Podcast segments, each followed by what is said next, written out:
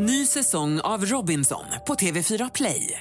Hetta, storm, hunger. Det har hela tiden varit en kamp. Nu är det blod och tårar. Fan händer just nu. Det. är Detta är inte okej. Robinson 2024, nu fucking kör vi! Streama söndag på TV4 Play. Du lyssnar på en podcast från Expressen. Fler poddar hittar du på expressen.se podcast och på iTunes. Därför vill allt fler sätta P för pillren. Dödsfall och svåra biverkningar bakom nya upproren. Det här är Expressen Dokument, ett fördjupningsreportage. Varje dag med mig, Johan Bengtsson, som idag läser Karin Sörebrings text om att p-pillren skapar uppror. De satte P för oönskade graviditeter och fart på kvinnans frigörelse. Men debatten om p-pillrens biverkningar har tagit ny fart sedan fyra dödsfall i Frankrike kopplats samman med den tredje och fjärde generationens p-piller.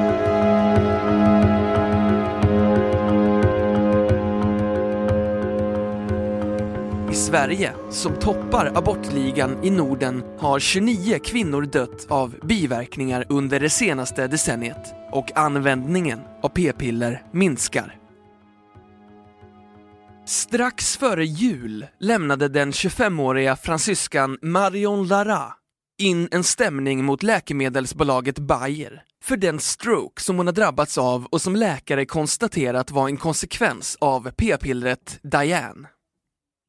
Jag trodde inte det var sant. Ett litet piller. Jag röker ju inte. Jag sov inte på ett och ett halvt år och har fortfarande epileptiska anfall, sa Lara till fransk radio. Hennes vittnesmål drog igång en våg av stämningar. Ett 30-tal andra kvinnor i Frankrike har nu följt Marion Laras exempel och krävt olika läkemedelsbolag på pengar för sina blodproppar. Frankrikes hälsominister Marisol Touraine meddelade för ett par månader sedan att staten drar in subventionerna för den tredje och fjärde generationens p-piller. Kombinerade p-piller som innehåller de nyare gulkroppshormonerna Desogestrel eller Drospirenon. Och det debatteras om dessa p-piller ska få säljas. I Schweiz har en sjukkassa krävt att läkemedelsföretaget som tillverkat p-pillren, som bland annat två 16-åringar förlamats av, ska ersätta sjukkassan för de miljontals kronor som det kostar att vårda de unga kvinnorna. I Sverige gick Läkemedelsverket ut med ett pressmeddelande om att situationen i Frankrike inte föranleder någon ändring av tidigare rekommendationer.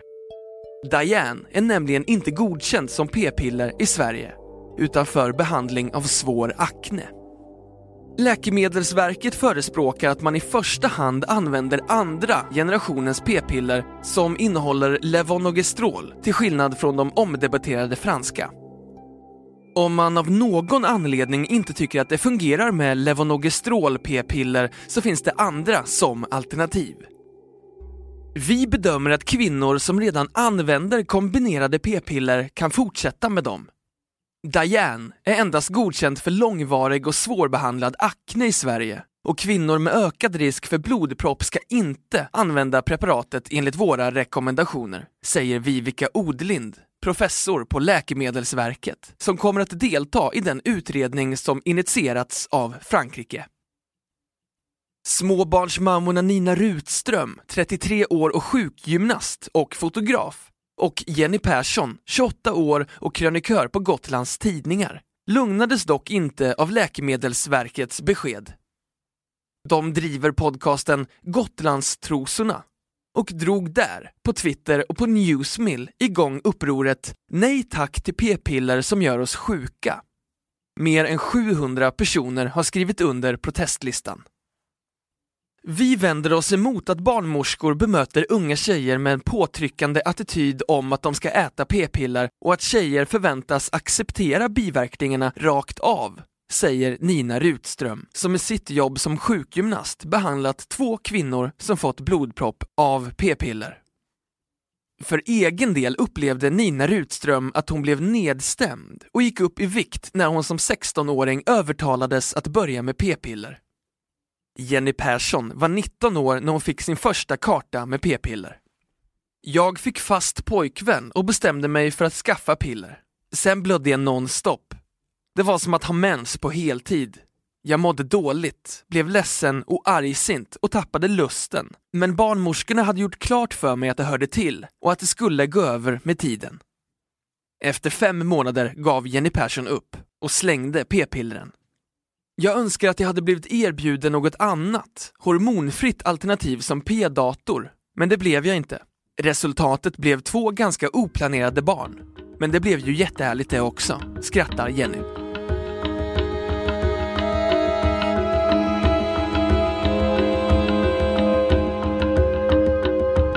Expressen Dokument, en podcast från Expressen.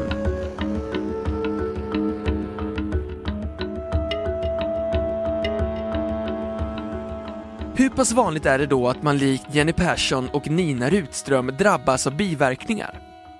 I Sverige äter 619 000 kvinnor p-piller. 29 personer har under det senaste decenniet dött efter biverkningar från p-piller och Läkemedelsverket har under perioden fått in 202 rapporter om blodproppar i lungorna. Läkemedelsförsäkringens VD Anders Öhlén tycker att det är tragiskt att det fortfarande är så många unga kvinnor som skadas av p-pillren. Det vore mycket angeläget dels att finna metoder att identifiera kvinnor med extra hög risk redan innan p-pillren förskrivs och dels att vården blir bättre på att diagnostisera de som ändå drabbas av blodpropp innan den vuxit sig så stor och farlig, säger han.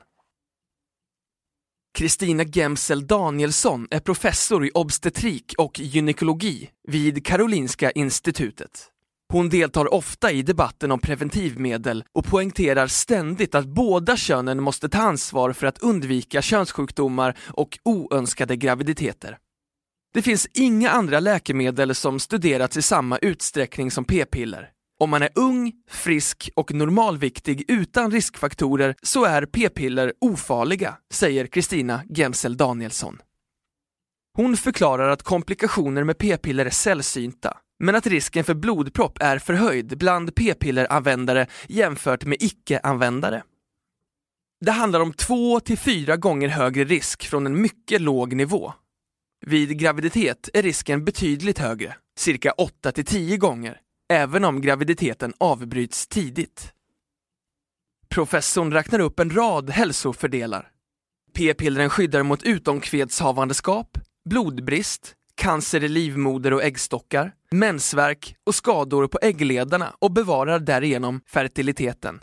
Och de kan ge minskad blödning, minskad akne och positiva humöreffekter. Läkemedelsverkets Vivica Odelind säger Nyttan med en säker p-metod överväger klart riskerna.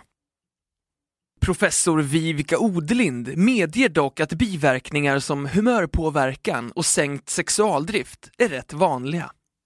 Hon tycker att det är tråkigt att höra att kvinnorna som hakat på Gotlandsupproret upplever att deras biverkningar inte tas på allvar. En sån kvinna bör förstås få råd om andra metoder än p-piller. Min uppfattning är att man ska må bra, annars byta metod eller sort. Det är ens egen känsla som måste vara avgörande. Båda professorerna har uppmanat sina egna döttrar att börja med p-piller. Vi måste tänka på vad som fungerar i verkligheten. Sexualiteten är inte rationell. Effektiva preventivmetoder innebär frihet, säger Kristina Gemsel Danielsson.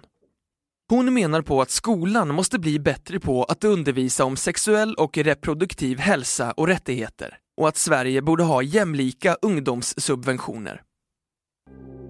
Nina Rutström och Jenny Persson kräver att läkemedelsindustrin fortsätter att forska så att man kan få fram biverkningsfria preventivmedel. I väntan på dess föredrar kvinnorna att köra med kondom. RFSUs förbundsordförande Kristina Ljungros tycker att det är bra att kvinnor säger ifrån om de inte får bra preventivmedel. Vi kommer aldrig att hitta en metod som fungerar för alla men man måste ta tjejernas åsikter på allvar och inte bara bagatellisera biverkningarna. Det är många som är nöjda med p-piller, men alla har rätt till information om alternativen, säger hon. Du har hört Expressen Dokument, ett fördjupningsreportage om att allt fler vill sätta stopp för p-piller av Karin Sörebring som jag, Johan Bengtsson, har läst upp.